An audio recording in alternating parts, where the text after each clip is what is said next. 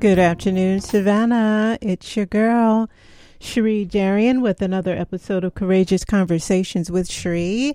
Hope you're having a terrific Thursday. I am delighted to be back in the studio today. It is absolutely gorgeous outside.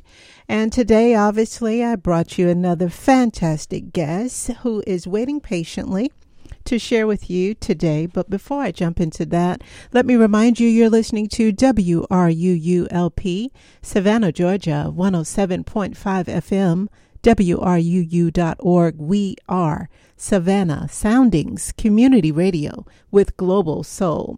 I want to also remind you that the viewpoints expressed in the following program are not necessarily those of WRUU, its license holder, or its staff.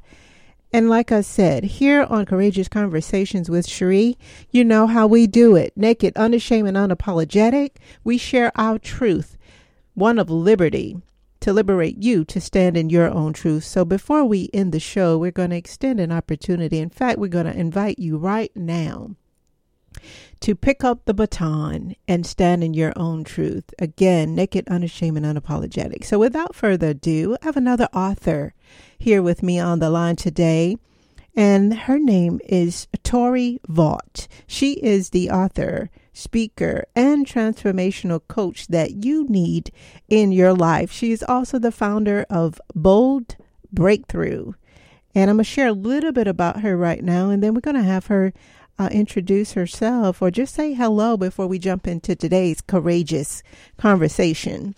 Tori Tyson Vaught, MBA, an award-winning and transformational author and speaker and visionary, is the founder of, again, Bold Breakthrough Incorporated. Her book, You Got This!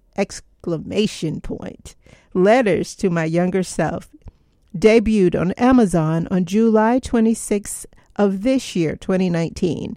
And even while in pre-order status, it quickly rose to number one best-selling in the new release category. This book is a collection of reflections that challenge, empower, and inspire readers to identify the factors in life that they can control to experience the life of their dreams, starting today. Her next book, You Don't Have to Stay There! 6 Lessons from a Trauma Survivor, is scheduled to be released in 2020. Tori blends her experiences as both a corporate trailblazer and a woman who rose from a trauma-filled childhood and young adulthood to become a serial entrepreneur, chairwoman, mentor, and advisor, with a message of hope and practical tools that empower her audiences to transform challenges into championship. In the corporate world, Tori has led international teams in transforming software, accounting, banking, transportation, retail, and healthcare industries through technology innovation.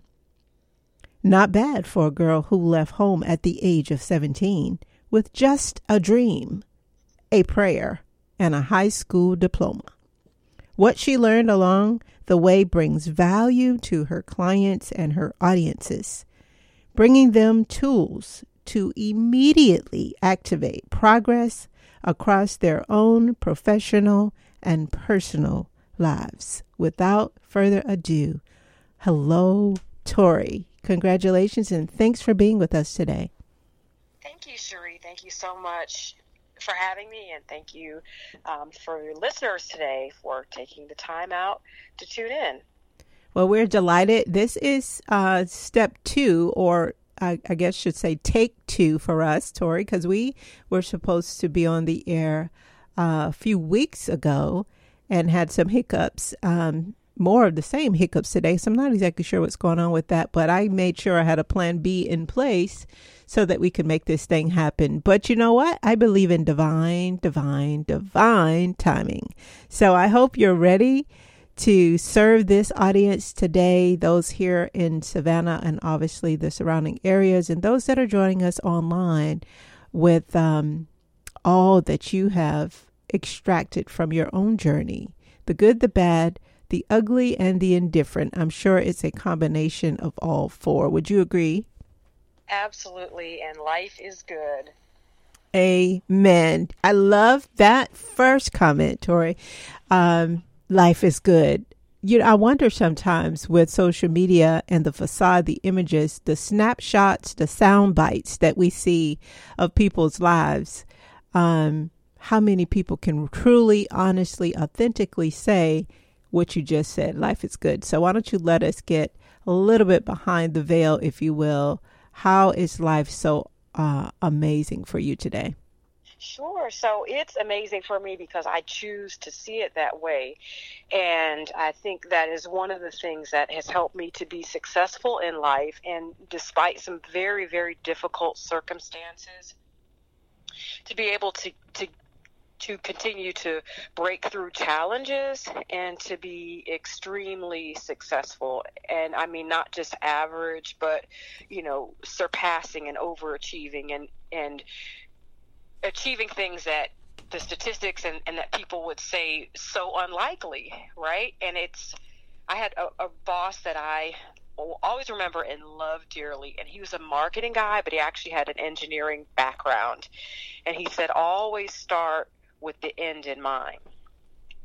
All right. And so, you know, no matter what, like I got up this morning, I actually had a call with my physician, and come to find out I have an upper respiratory infection. So I wasn't feeling that good, but I had the opportunity. I knew today that we were going to be talking, and I'm like, I have to be right to talk to Savannah. And I have some other things on my calendar for today and this coming weekend that I'm already seeing being successful, being effective. And so no matter what my body said this morning or how I felt, I knew what I wanted to accomplish. And so, and that's, you know, it's a choice. And that is one of the principles that I include in my book, is the power to change through the power that we have right now. You know, there are external factors that we cannot control, like the weather, like the news, somewhat like social media. You know, we can tell whatever story we want on social media, or we can be on the receiving end and we can choose to receive what we see there. Okay. We also have great factors that we can control, and that's our goals and our thoughts. Those are two of the things. So that is how I can say life is good. And I hope that everyone can step back and just take a look around and then look within themselves and say, you know what, today is good. Life is good. I'm going to make it a great day. I love that. You're absolutely right. It's a matter of perspective, but to borrow from what you've just said, it all comes down to choice. And our choice is motivated out of our intentions. So the actions that we choose to do, what we choose to do with our thoughts, because I believe thoughts become things, or as a man think, so is he. So you're absolutely right. It comes down to a choice, but it's also, for me, a recovering workaholic perfectionist, that person trying to attempt to be. None of us are, obviously. But I have had to learn how to rest, to listen to my body enough to say, okay, yeah, I may have a calendar full of things to do, but I'm going to choose to be kind to myself and to rest. So in the midst of, I appreciate you honoring this invitation today, but you make sure you promise that you will rest too, because your body needs that as well. I promise. Good job. But I love the fact that you're seeing through your own eyes that life is good. And at the end of the day, you're absolutely right. It has to be grounded, or I shouldn't say it has to be. We should choose to be, or it is definitely a choice to have, at least I do, try to be an example of choosing to have a spirit of gratitude. versus murmuring and complaining. So I love it. I'm going to have to borrow. You're going to see this again. Life is good. It is. And these are stories that we tell ourselves, and they can be other stories. They can be, you know, I'm ugly, I'm fat, everything I touch, you know, fails, I never win. And I hear people saying this. Or you can say the opposite. Today is a good day. I'm healthy. I'm well. Life is good. Or yeah. Like the title of my book, You Got This. And you know, I definitely want to deep dive into that. Oh, MG, I've been waiting to hear that. But I wanted to really unpack something else that you said when you first began talking. You were just talking about what I heard behind the words that you actually spoke was you're really proud of yourself. And for the people that are out there just pretty much putting their own obstacles before them with their words, I want you to help us so we can change our language. And I'm just going to put myself in there because you're not exempt. There are times in which I can say healthier words out of my own mouth towards myself. But I want you to help us because what I discerned when you were speaking was that you're very proud of yourself, be it accomplishments, be it attitude, be it affirmations, be the way you choose to think and show up in the world, honoring your commitment, whatever that looks like. How did you get there? Sure. So it wasn't easy. I was born into trauma. My mother was a practicing alcoholic, even while carrying me and I believe my two brothers, and our father died when I was 5 years old. So there was not, you know, this really Ozzie and Harriet, this Huxtable type growing up. Rather, we were told over and over again that we were not wanted, we were in the way. And so, being proud of myself was something really, you know, back and forth. When I was growing up in school, teachers made me feel like, hey, you should be very proud of yourself. But in my adult life, I struggled with it. And it probably wasn't until, you know, my 30s or 40s that, you know, I really stopped caring what other people said and really started looking and like, you know what? You did all right. Even along the way, you know, different milestones, different goals that I had set in my life. And, you know, they may not have always come how I envisioned. For example, I did start college right out of high school, but I ended up getting pregnant and I got married because I got pregnant, had a baby, and then found myself taking care of a 6-month-old baby and myself at age 20. So it took me, I think I finally finished my bachelor's degree, when I was 31. So it took me a total of 13 years. But when my 3 kids, you know, saw me walk across that stage at Temple University in Philadelphia, and my middle child, my 5-year-old daughter, ran up there, I mean, all the deans and faculty and students were just amazed because they didn't know I had kids. And as one of my professors said, when he wrote a reference letter for me for graduate school, you know, I never knew that Tori even was a mother. She just came in and did what she had to do. She was never late on assignment. She didn't ever ask for any, you know, additional time. And to now know that she, you know, was juggling, you know, being a mother, not only a single mother, and school is just phenomenal. So I was very proud of that moment. I was proud to make my community, academia, Russell Conwell, one of the fathers of Temple University. I was proud to make my family proud. And, I am proud of myself sometimes. And, you know, I deal with anxiety. I deal with depression. I deal with PTSD from a series of traumas starting in my childhood. And for some of us and for some of you, I'm going to tell you, you should be very proud to even be able to get up in the morning, to wash your face, to look at yourself.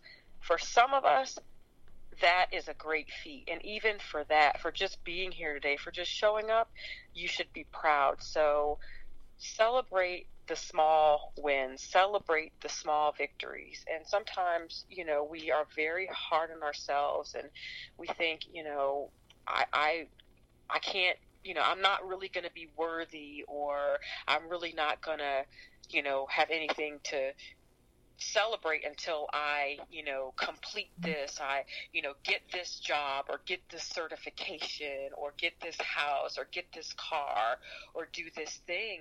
And baby, let me tell you, sometimes just getting up in this world every day is an accomplishment that you should be very proud of, okay? You're absolutely right. Oh my God, it is. And I don't think we need to downplay that. That is so key. Tell us about your book, You Got This, Letters to Your Younger Self. Why did you write that particular book with that particular title? Sure. So, I've read and I've heard that a lot of, like they say, necessity is the mother of invention.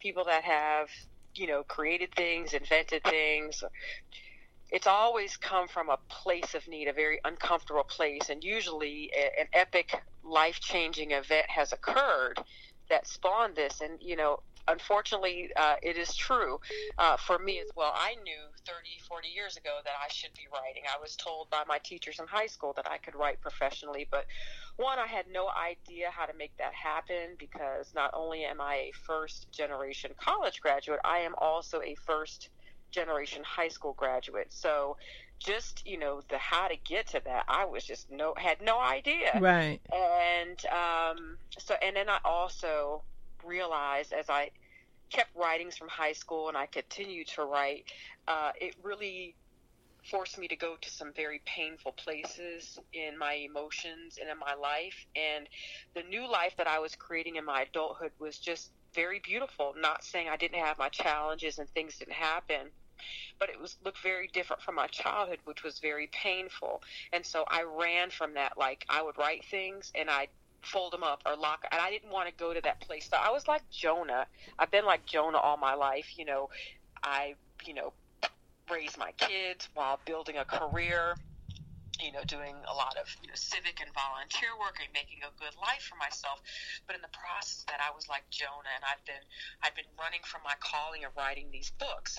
So about a year and a half ago, I finally, got to what I call my dream job, working for an international company and leading a global program. And at that time, I think my youngest, I was technically an empty nester because my youngest had gone off to college.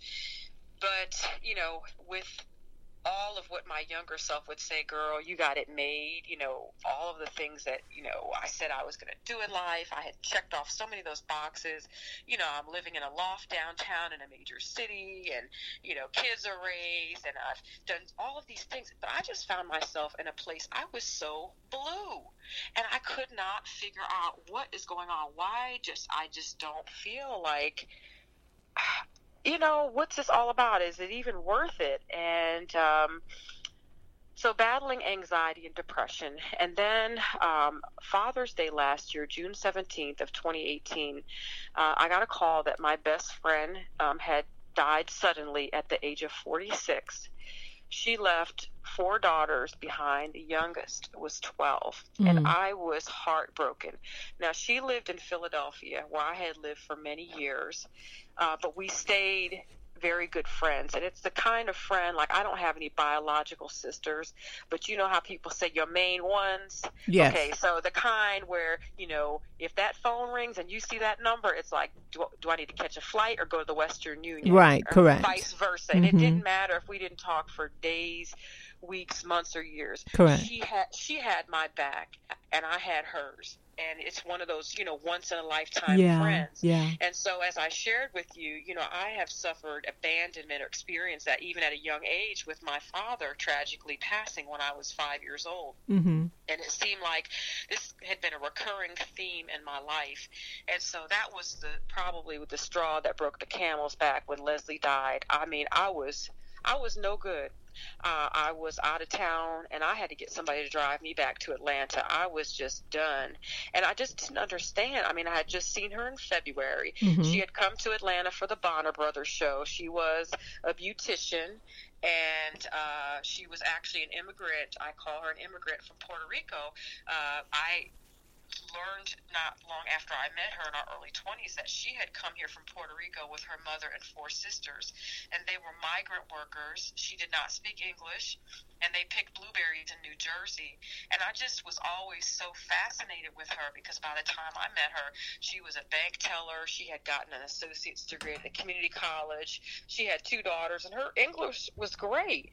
But, you know, I'd seen her throughout the years build business. I call her one of the innovators and pioneers of hair replacement, weaves, and alopecia. She was doing back in the 90s when they didn't even call it a weave, and she was giving new life to women with hair loss issues. But again, it caught us all by surprise. She was just here in February for the Bronner Brothers show. She had come to my home. She showed my oldest daughter, who's a master cosmetologist, some techniques. And we had plans for when she was going to be coming back to the next Bronner Brothers show here in August. And I'm like, you know, I was just petrified. So 4 days later, I got laid off from my dream job. I was caught up in a reduction in force with about 10% of my coworkers. And so at that point, my life had drastically changed in a matter of days. Mm-hmm. And I was just, I was so caught in the throes of depression that I could even literally open my resume to work on a resume to look for another job. And I had never, I've been through a lot of things in my life, but I seem to always be able to rebound quickly, or to be able to, you know, throw up some coping mechanisms and compartmentalize and keep it moving. But this time, these two back-to-back things, I was just devastated. And I started to ask God, you know, why am I even here? Like, what's this all about? Does it even matter? Does it even matter? The 2 years, the blood, sweat, and tears I put in this company, you know, nights and weekends. And, you know, sometimes I would even take out of my own pocket and fund things for this job if we couldn't get budgetary approval. And just like that, you know, I was just a number thrown away. And I really started to ask God, you know, what's it all about? What's the purpose? I just didn't even want to be here anymore.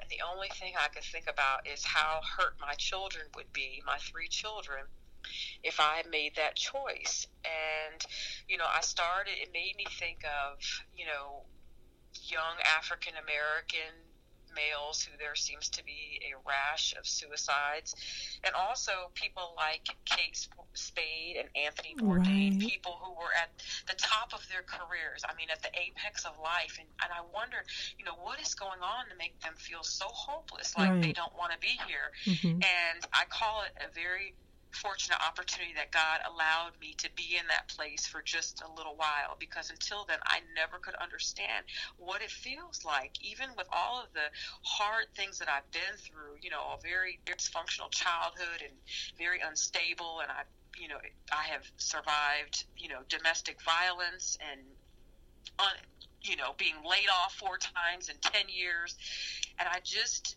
didn't understand until I went through it what it felt like. And I just thought, okay, God, well, I have to do something else, because like they say, if you keep doing the same thing and expect mm-hmm. different results, that's insanity.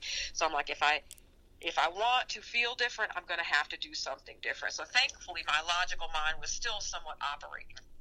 And I said, okay, well, you know, let's look at chemistry and let's look at math. So it means we have to change. There's a variable that's different. There's an element that's different here. So what's different about when I was younger in life, when I had so many odds against me and less resources, and I was so happy, even though it took me 3 weeks out of a month paycheck to just pay my rent. What am I doing different? I always had joy back then, but what am I doing different? I realized that I had gotten very disconnected spiritually. And it was because of my choices and my habits and my behaviors, you know. God never walks away from us. I realized that I had walked away from him and had gotten very egotistical. And so I just really started leaning in and started talking and asking and praying. And it wasn't like I felt this, you know, prodigal son welcome back. It wasn't that. I kind of heard God's quiet voice said, you know, I've always been with you. I've always taken care of you. I've always protected you. You walked away from me. I didn't walk away from you. So I'm going to need to see some consistency here, right? Mm-hmm. So I just every day would like read this little journal with, I think it's called Jesus Calling. Mm-hmm. And, I have that book. You know, and I started, just praying and just not even saying so much. You're trying to listen. And I'm like, well, I started journaling again. And then, through all this, with the passing of my best friend and my job, another clear message I got was, what else do I have to take from you to get you to do what I've been telling you to do for the past 20, 30 years, which is write books and lately talk with people. Over the last maybe 5-10 years, I noticed that I started having people from all walks of life who would come to me on a job and business or call me up and just ask for my advice about different things. And I'm like, I'm not a therapist. I'm not a counselor. I'm not a lawyer. I didn't go to school for any of that. But it just kept occurring over and over.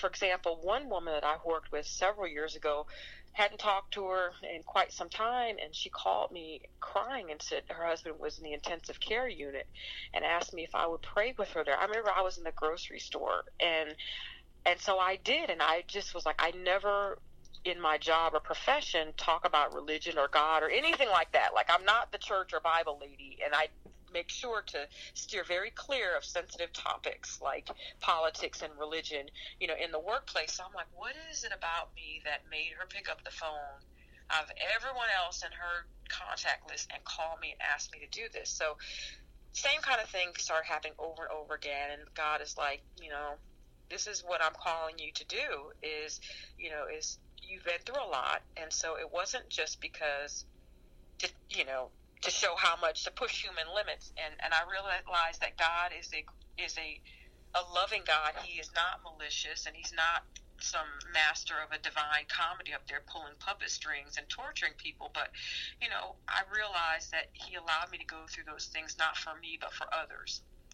And so,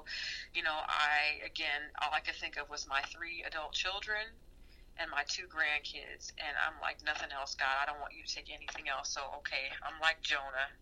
I showed up. I'm tired of running, God.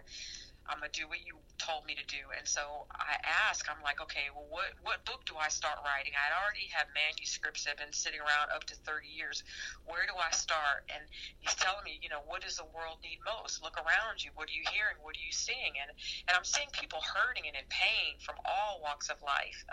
People that are feeling hopeless, whether they're in dire straits or whether, they seem to have it going on or be at, at the prime of their life. People are these days seem to be needing hope. And I said, okay, well, God, what can I give? Write the book. So I started writing this book called You Don't Have to Stay There, 6 Lessons from a Trauma Survivor.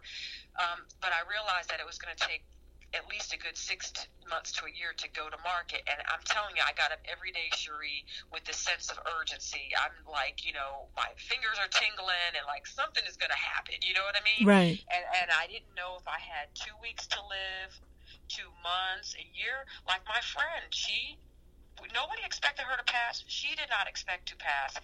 She was a beautician. She had clients on her book for the following week. So she did not intend to pass. And I just, felt this sense of urgency. So I'm like, okay, God, I don't know how much time I have, but what is it that I can go to market and I can leave people with now if I only have 2 weeks to live? And he said, just start writing some letters to your younger self. What would you tell people? What would you tell your younger self now that you look back? And so that's how we got this, You Got This, Letters to My Younger Self. So I got the title afterward. I just started writing these letters. And as I wrote the letters, the wellspring, the tears started to flow. And it was a great release for me. But I sat there kind of in my mental mirror and looked at my 15, 16, 17-year-old self and realized that everything that she had then was everything that I needed to be successful throughout my life and even now. The skills, the talents, like to write, to communicate with people, to listen to people, to solve problems. She had them then. And so that's what I feel that I was called to let people know, whether you're 15, 16, 17, or whether you're 35 or 60 and you're second guessing yourself. you have everything you need already to be successful. You don't need to have necessarily rich parents. It doesn't matter if you are an ugly duckling or the prom king or queen. You have everything inside of you now to be successful. And, you know, my hope for the book is that. Okay, hold that right there. Hold that thought. Now, every week I have to play this game of double dutch. Okay. And you are just going, and I've been standing on the side. I know, excuse me, our audience is like, when is she going to jump in? When is she going to jump in? But you were just rolling. So I'm going to let you pause right there. We're going to come right back where you're leaving off, okay? So hold that thought, Tori. We're going to come right back to that. And you have downloaded a lot. And I want to unpack it because I really, really want to serve our audience through some of the nuggets that you've dropped in that first half hour. And we're actually at the half hour mark. I don't know if everyone realized that. So we're going to take a quick break. I want to remind you, you're listening to WRUULP, Savannah, Georgia, 107.5 FM, WRUU.org. And we'll be back in just a moment.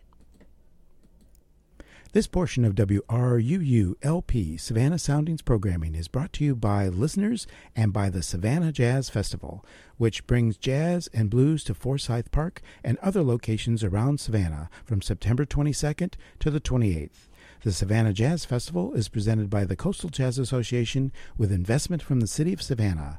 Evening concerts followed by nightly jam sessions bring artists such as Dolette McDonald, the Huntertones, Big Sam's Funky Nation, Vanessa Rubin, and Annette Cohen to Savannah. For more information, go to SavannahJazzFest.com. Tonight on WRUU, tune in at 7 for Here It Is Tomorrow, exploring the edges of almost popular music. At 8, Crucial Rhythms brings you reggae and dancehall. At 9, Rigor Mortis features rockabilly, psychobilly, and swing. At 10, Route 66 highlights American rock. At 11, philosophy, humor, and surrealism mix in the personality of the syndicated and late Joe Frank. And at midnight, Brother Bruce offers 3 hours of free jazz, psychedelia, and improv. Our latest schedule is always at WRUU.org. Thanks for listening. How many times have you heard WRUU's corporate underwriting message? If you remember it, then your potential customers will remember your message as well. We are offering this space to connect corporate and institutional partners with our loyal and active listeners. Underwriting on WRUU is short, so listeners don't tune out. It's exclusive, so your message won't be lost in advertising clutter. And it supports Savannah's only community radio station. For a marketing package to increase your reach beyond traditional media, email underwriting at WRUU.org. And we're back. You're listening to another episode of Courageous Conversations with Sheree. I'm your girl, Sheree, and on the line we have today Tori Vaught. She is the author of You Got This, Letters to My Younger Self. And Tori, you were just sharing with us when you were writing these letters and you were released, it's like the floodgates opened and you downloaded, I think effortlessly, if I can insert that word, but you also was stating that we have everything that we will ever need to be or do anything: intelligence, gifts, talent, our heart, compassion, empathy. Would you agree? I agree. So why don't you share a little bit more to that fact of, I'm interested in the particular audience that your book was written to. I think at the time you had 3 children yourself, and you said it made you take a look in the mirror at the woman in the mirror and say, what impact would my choice make on my children? Like, how much of an impact, and how would that devastate them or hurt them? And so it made you re-examine the choice. We actually started this episode about choosing. And so I want you to go back there and tell us about the letters themselves without giving it away, of course. Sure. But what give us an idea of something that you would say, or some of our audience members should say to their younger selves. So you are the answer to someone's prayer. So as much as you think that you may be useless, there's no place for you, where do I fit in? I don't really fit in. You know, it is true. You are a unique creation, and there is no one quite like you. And you're right. You don't fit in with everyone. You are not for everyone, and everyone is not for you.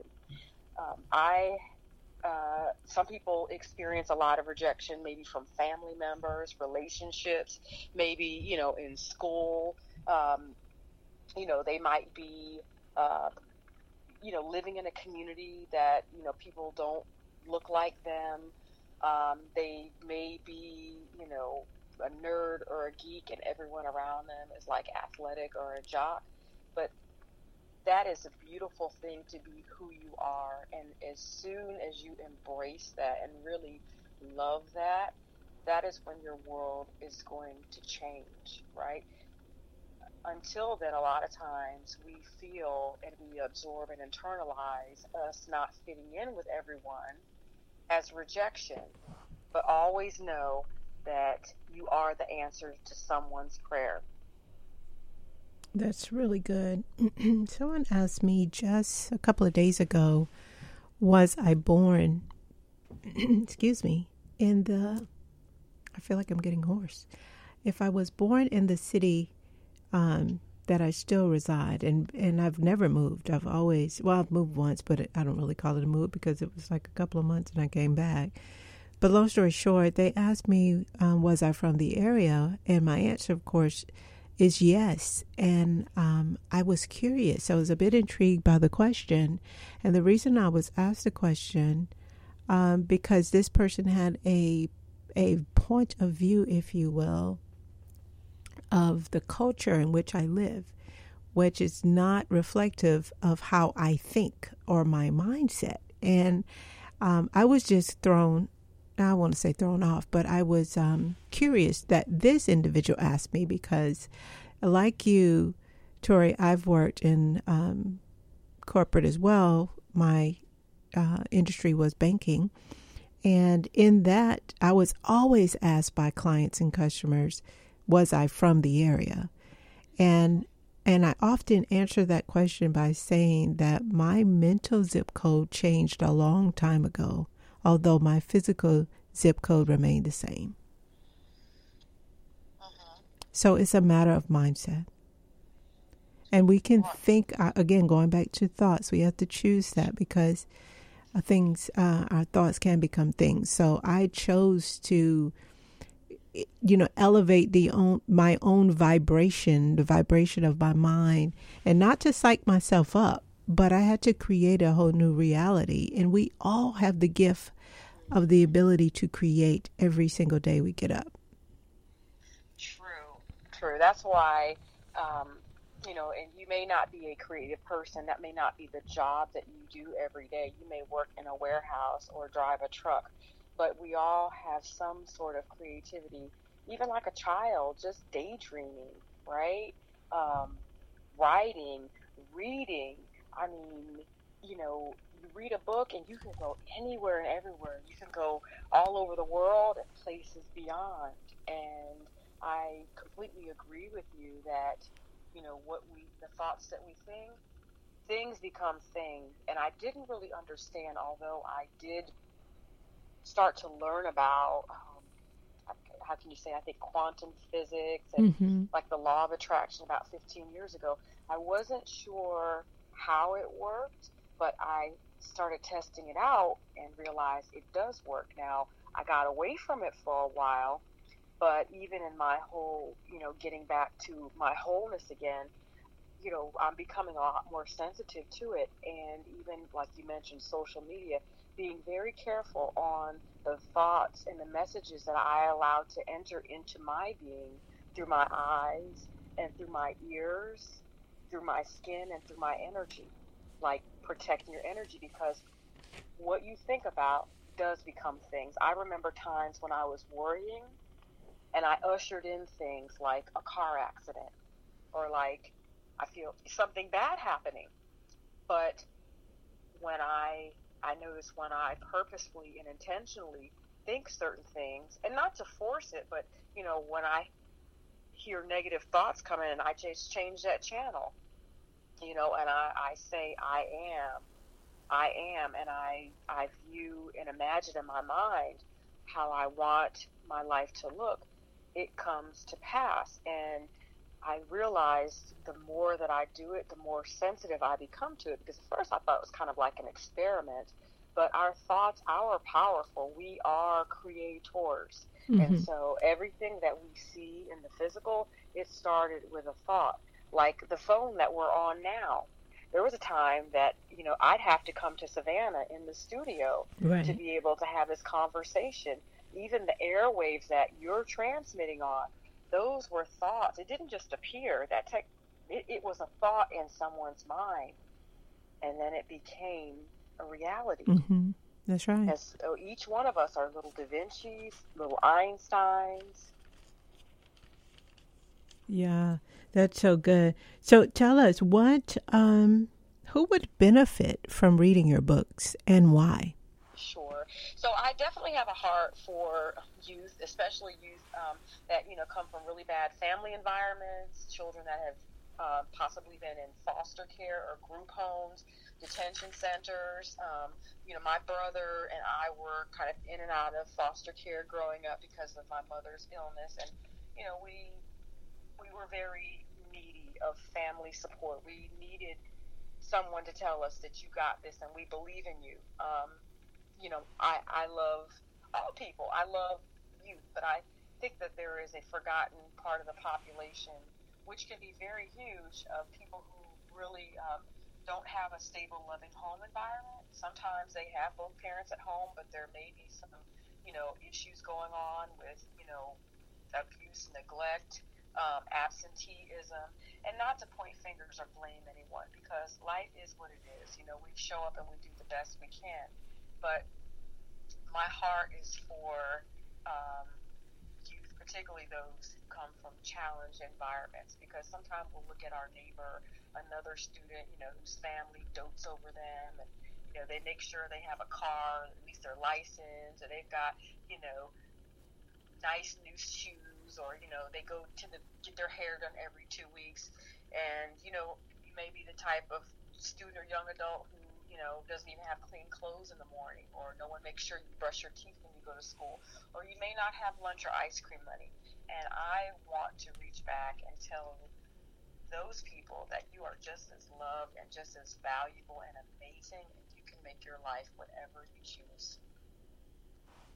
That is so good. There's a quote that I'm thinking of that I really want to read. I'm looking for it, but I haven't seen it just yet. Hopefully I'll find it before we get off the air and I'll share it. But what type of response have you been receiving from your readers? I've been extremely humbled. I really thought that it would be really, you know, women my age, you know, kind of middle age, who would be the most receptive. But I actually have had a lot of men, even young men and teenage males, who have benefited from the book. I was able to talk to one young man through like an Instagram message, and he had just like tried to jump out of a glass window from a high rise in New York City. And he asked me if I would talk with him, and he was really struggling with some boundary issues. He felt like, you know, he was there for people, he looked out for people, but these same people didn't have his back. And I told him one simple thing. I said, you know, givers have to set boundaries because takers never do. And that changed his life. Say that again. I said, givers have to set boundaries because takers never do. Ooh, that's good. Okay, and just a matter of self-care. And it's okay to have boundaries. Sometimes we think, you know, we get this guilt trip from people around us, like, okay, well, you got this and you got that, you should be doing for me. Or we assume that everyone lives according to the biblical, do unto others as you would have them do unto you. And you figure, okay, I'm going to be this and do this kind of, I'll be this kind of friend and be there, and they'll do the same. But, you know, it doesn't always work that way. Not everyone else has that mindset. So self-care, healthy selfishness is very important, and also setting boundaries. You're worth having boundaries. It's okay. You are entitled to have boundaries, and it is healthy, and it's not too selfish. Matter of fact, it's healthy. A lot of us didn't learn boundaries in our upbringing, or even in our, in our lives. And sometimes we get resentful and we feel like our needs are not being met. Well, sometimes it's because we have not clarified them, or we have not said, listen, this is what I will do, and this is what I'm not going to do. This is what I will allow, and this is what I will not allow. Okay, but having those conversations with yourself about how you want to show up in the world, how you will be treated, your standards, is really important, because we have to teach people how to treat us. So that's one of the things. Another is about being confident in yourself, and it's confident and cockiness and egotism are different things. Mm-hmm. I'm talking about a humble confidence, knowing that you are a human being, you are a valuable human being, you are a life. And a person who is homeless on the street, or maybe they're a cashier, they are just as valuable and important as, say, a Mother Teresa or a rap star. Just because someone has certain material things, it doesn't mean that they're a more valuable human being than the other. And I think that is one of the dangers that people are facing now, especially youth. They see all of this on social media. Everybody's got a bag. Mm-hmm. You're not making 7 figures a month at age of 22. You're not popping a bottle. What's wrong with you? And those are complete falsehoods. Number one, that's not the reality, because most of those things are not owned, they're rented or leased. And for the few of the population who do that, have that kind of wealth at that age, they're not showing off to everyone. They're living very conservative lives. You'd never know it. Correct. And even if they do have those things, they're not any more valuable than a person who has nothing but the breath they breathe. Okay? So be confident. You are a special person. You are valuable, and your life has meaning. It has worth. And again, you are the answer to someone's prayer. And I mean that, and not just in a personal relationship, but it could be on a job, in a business. It could be just in a situation. There's someone further in your life that is praying for a person just like you to show up, to solve their problem. That's good. So I heard self-care, and I heard confidence. And you're teaching these to young adults. Right. And surprisingly, some of the other people who benefited from my book are, people in their 30s. I've had people in their 60s. One woman called and said, somebody gave me your book. They gifted me a copy of your book from one of your book signings. And I have to tell you, she's like, I'm 65 years old. And after reading your book, it helped me to resolve issues that I have been wrestling with my whole life. Now, she didn't say just address. She said resolve. And I was just very humbled because this book was divinely inspired. I just asked God, please just give me the words. And I just started writing, like a vessel. And I didn't sit down and say, okay, I'm going to write X, Y, and Z. Right.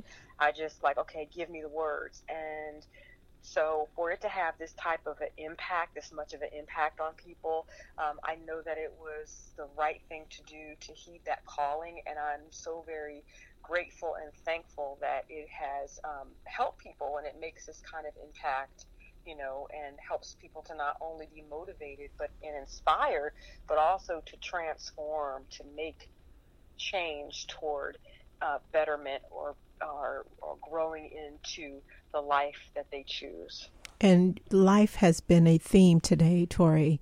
And so I'm going to ask you a question, and I did find the quote that I was looking for, and so I'm going to share that in just a moment. But I'm going to ask you this question, because life keeps appearing through the conversation today. So what is your definition of life? Because you were sharing a few minutes ago about how everybody, every human being is a valuable human being. The fact that they have breath in their lungs, that they have life, that is certainly important. And so what is our ultimate reality when it comes to life from your point of view? Okay.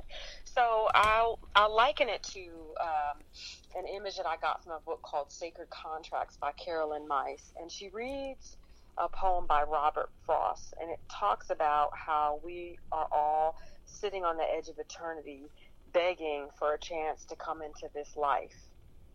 All right? Mm-hmm. And so it helped me think about it from the perspective of someone who's been through a lot of traumatic events. What if I chose, you know, every person in my life, both allies and foes, mm-hmm. to help me learn the lessons that I need to learn in this life.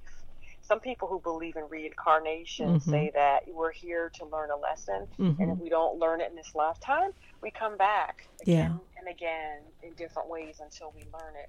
So for me, I believe that life, some people say breathing is life. It's just an experience. It's not a thing.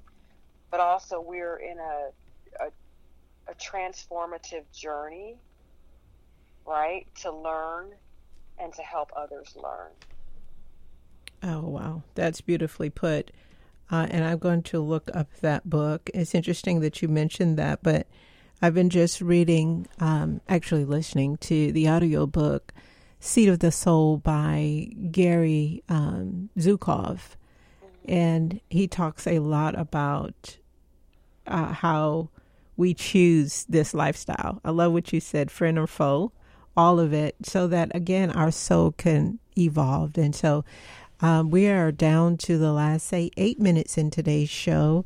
This has been so good. I feel like I've been a bit quiet today, which means you've been filling my cup. This has been good, but it's an opportunity now for me to pour into your cup. And so I just want to speak this particular quote over you because I think it's reflective of who you are, your soul, your gift, and representative of the journey and your choice, your ability to choose to take all of it and create something beautiful, and not just create it, but to pay it forward. And you've done so by the release of your book, You Got This, Letters to Your Younger Self, and your upcoming book. And so if you would allow me to love on you a minute, it's by Marianne Williamson, and I could not remember that for the life of me, but it just says, our deepest fear is not that we are inadequate. Our deepest fear is that we are powerful beyond measure. It is our light, not our darkness, that most frightens us. We ask ourselves, who am I to be brilliant, gorgeous, talented, fabulous? Actually, who are you not to be? You are a child of God. Your playing small does not serve the world. There is nothing enlightened about shrinking so that other people won't feel insecure around you. We are all meant to shine, as children do. We were born to make manifest the glory of God that is within us. It's not just in some of us, it's in everyone. And as we let our own light shine, we unconsciously give other people permission to do the same, as we are liberated from our own fear. Our presence automatically liberates others. And so I just want to honor you, Tori, for being the light that you are and extending it to light other people around you wherever they are. And that, I believe, is why that coworker, out of all the people, chose to pick up the phone and call you. Because many times we don't see our own light, but those that need it, they see it. And so I just love you and honor you and thank you for sharing with us today. And that's why that particular quote kept coming up, because it's who you are. It represents all of your journey. If I can be that presumptuous and say so, that's how I see it. So I was asked by one of my mentors from Sydney, Australia, to ask, it was like a test that he gave me, a homework assignment, to ask people, various random people, what has been my impact on their humanity, just my being Sheree. And in this first time you and I have really connected and had a conversation, that is the impact you've made on me. So that I know is the impact you're making on all of Savannah and beyond. So thank you, my darling, for being the light of Tori. Thank you so much, Sheree, and I think so much to the listeners of Courageous Conversations. Just know that you got this. You got this, okay? If no one else has ever told you, if you are ever second-guessing yourself, just repeat those words. I got this. You got this. Cool. And I believe in you. Awesome. And that's appreciated. What's next for someone who reads your book, and what's next for you? Sure. So you can connect with me on social media. I have a website, and it's boldbreakthrough.com with a U, BOLDBREAKTHRU. So you can sign up for my newsletter. Promise not to abuse or spam you, just let you know some interesting information and thoughts and special events that you may benefit from. I have a book signing scheduled in Dallas, Texas this Saturday with the Authors and Business Tour with my mentor, Desiree Lee, Authors and Business Nation. My next book is coming out in the spring of 2020, and it's called You Don't Have to Stay There, 6 Lessons from a Trauma Survivor. So I'm growing my social media family every day, so you are welcome to connect with me on Instagram. I'm Bold Breakthrough with you, BOLDBREAKTHRU. Would love to hear from you and see what's going on in your world. And then my handle on Facebook is at Tori, T-O-R-I, Inspires You. Tori Inspires You on Facebook. So we are... I'm also translating my current book, You Got This, Letters to My Younger Self, in Spanish. So I'm looking to have that done by the end of this year. And again, my next book is coming out in the spring of 2020. But my books are available on Amazon.com. They're on BarnesandNoble.com or through my website, boldbreakthrough.com. Well, certainly you've shown us that you got this, and we are most definitely proud of you as well. Any last words? We got like 3 minutes left in the show. Sure. So, just be good to yourself. Know that you're never alone, and know that it is okay to get professional help. Okay? It doesn't make you crazy. It doesn't make you weak. If you have insurance, call your health insurance. If you don't have insurance and you need to talk to someone, there's local health departments. If you experience any type of grief or loss, like through death or divorce, a lot of times the funeral homes now are offering free grief support groups. And you just never know. Just give it a try, okay? That's really good. Well, darling, it's been a delight having you on today's show.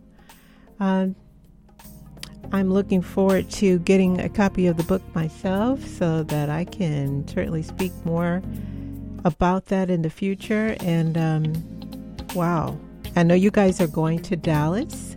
Have a great time there. I know you will. Another shout out to Desiree Lee for this opportunity and introducing us. But many blessings to you, Tori. I hope you start feeling better much sooner rather than later, but certainly before your trip. And you've promised to take a break and get some rest so that you can go out and continue to let that light shine. So God bless you, daughter. It's been a blessing speaking to you, and we shall hopefully talk again in the near future. Thanks so much, Sheree. My pleasure. And that's another episode of Courageous Conversations with Sheree. I want to remind you that the viewpoints expressed in the preceding program are not necessarily those of WRUU, its license holder, or its staff. With that being said, I shall be talking to you again on next week, right here, WRUULP, Savannah, Georgia, 107.5 FM, WRUU.org. We are Savannah Soundings Community Radio with Global Soul. Take care, Savannah.